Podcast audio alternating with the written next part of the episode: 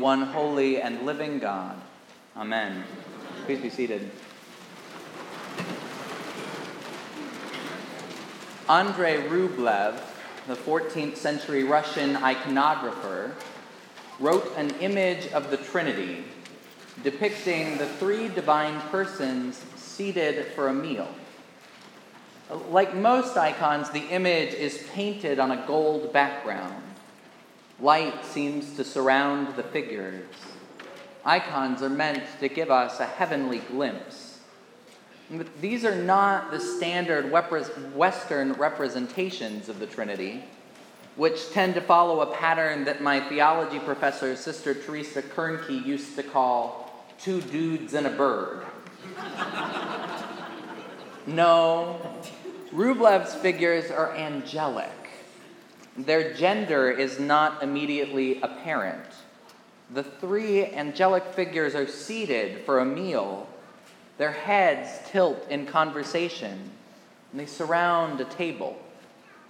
The genius of Rublev's Trinity icon reveals itself when you consider the perspective. The, the divine persons are seated around the table, but at the front of the icon is an open space. There is room at, the, at God's table. The viewer is invited in, into the intimate conversation. We, the onlookers, are invited to participate in the divine life. This really is the mystery at the heart of the Trinity.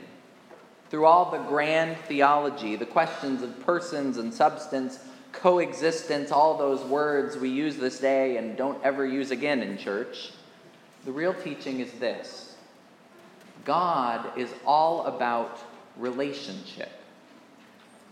Meister Eckhart, the Christian monk and mystic, once explained the Trinity poetically this way.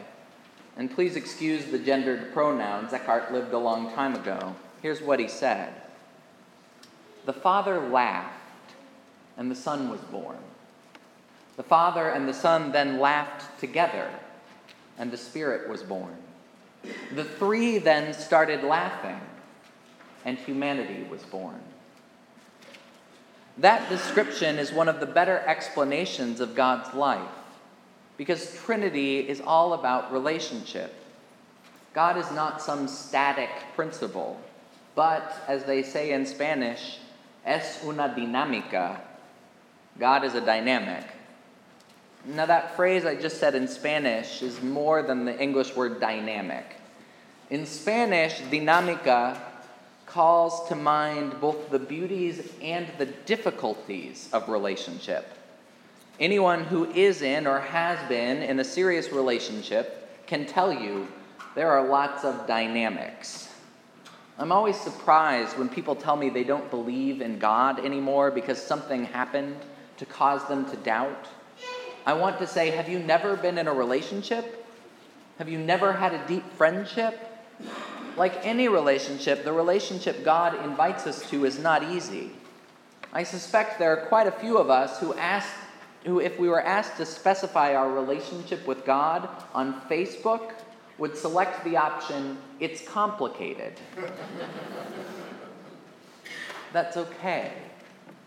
It's more than okay. It's what God wants. Following the Christian tradition and the doctrine of the Trinity, our God is the God who is constantly present to the messiness of history. The God who is constantly present to the messiness of our lives. God is always already with us. As the Spirit of wisdom says in our first reading this morning, before I give you the quote, I, have got a note. Did you notice that the Spirit is referred to as she in the reading? There's the biblical support for all of you Holy Communionites who regularly rewrite the creed when we say it at church. When you say, She proceeds from the Father, she has spoken through the prophets, I hear you. Here's your biblical support. Listen again to what the Spirit says in wisdom. I was daily God's delight, rejoicing before God always rejoicing in the inhabited world and delighting in the human race. God delights in humanity. God delights in you, God delights in me, God delights in all of humankind. Even that sister you're frustrated with, even the son who isn't talking to you. God even delights in that political candidate you don't agree with. God delights in all of humankind, all, without prejudice, without condition. God delights in humanity. For us, that delight often comes with more difficulty.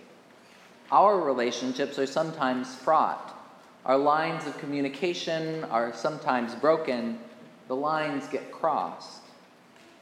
Since coming to Holy Communion, I've been learning a great deal about the difference in human relationships between codependence and interdependence.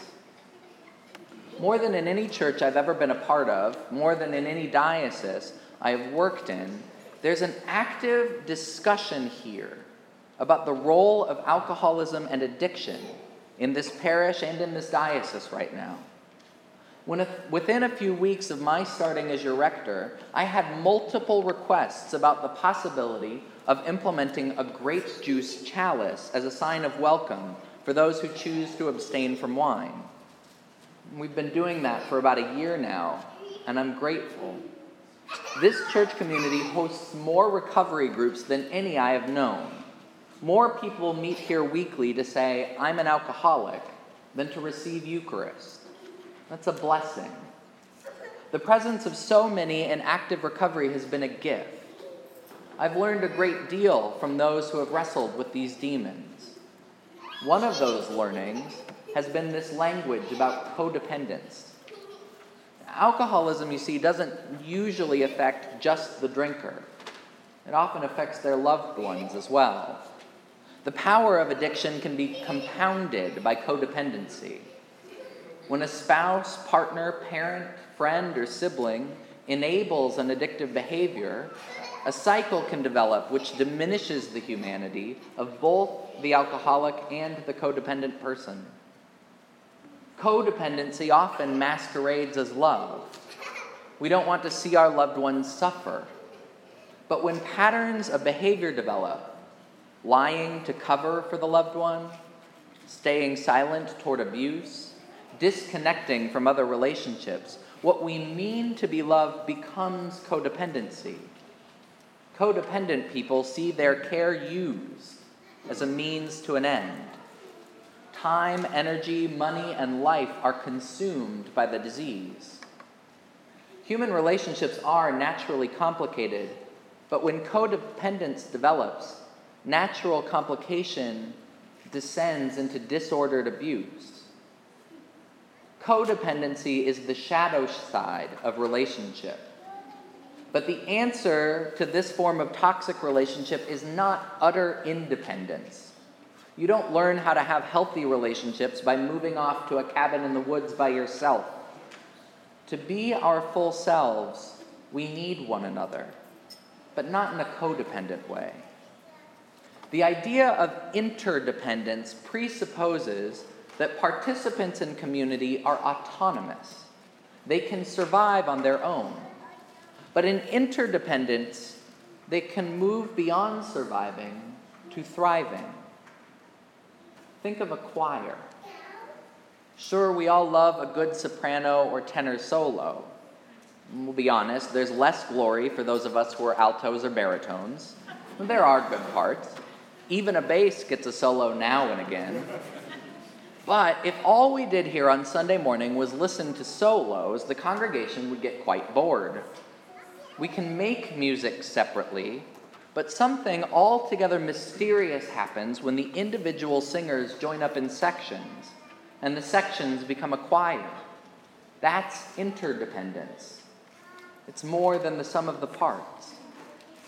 We know something of this interdependence here at Holy Communion. For over 50 years, we have had a great teacher. Mary Carol Schluter came to this parish while she was still a student to fill in on the organ she was several months pregnant at the time. Dr. Hohenschild, the rector at the time, liked her playing so much that he came to visit her in the hospital after the baby was born. Mary Carroll tells me back then that mother's got a couple weeks in the hospital. Dr. Hohenschild didn't give her an option. You will stay on, he said, to be a rector back then. She did. In his letter to Mary Carroll, the Bishop of Missouri points out that in her time on our organ bench, she has seen new hymnals, new prayer books, and seven rectors. She's led adult choirs, children's choirs, worked with staff singers and volunteers, some of whom couldn't hold a tune. She has done all of this work with grace, with love, and with a deep humility. And she really wishes I would stop talking about her right now. Make no mistake, the work of a church musician is ministry. They help us glimpse the possibilities of human community. They help us to hear what is possible when we bring our voices together. We can be more than the sum of our parts. We can, forgive the pun, work in harmony. The Eastern theologians, the teachers of Orthodox believers like Andrei Rublev, have a way of describing the Trinity. They call it perichoresis, which means the dance. At the heart of God, it is said, is a dance. Our belief that God is three in one and one in three may best be understood as a dynamism, a dance. God is not static but active, moving. God is not independent but interdependent, more than the sum of the parts. God's unity is in movement. I translated perichoresis the standard way as dance, but you could look at the same word another way. Part of the root of perichoresis is chorein. It's the root for our word chorus. In ancient Greece, when you danced, you usually also sang. There weren't iPods and Bluetooth speakers. The chorus danced and the chorus sang. Translated this way, we could see the inner life of God as the movement of a choir, the interdependence found in the voices singing together. Doing so, we could rewrite the mystic Meister Eckhart. We could say this The Father sang, and the Son was born. The Father and the Son then sang together, and the Spirit was born. The three of them then started singing, and humanity was born. Imagine what happens when we sing. Friends, we're invited to join in the chorus, to find the harmony.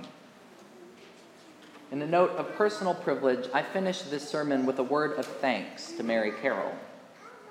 Thank you for teaching us to sing together. Thank you for accompanying us for these many years. May God bless you richly in your retirement. Amen. Amen.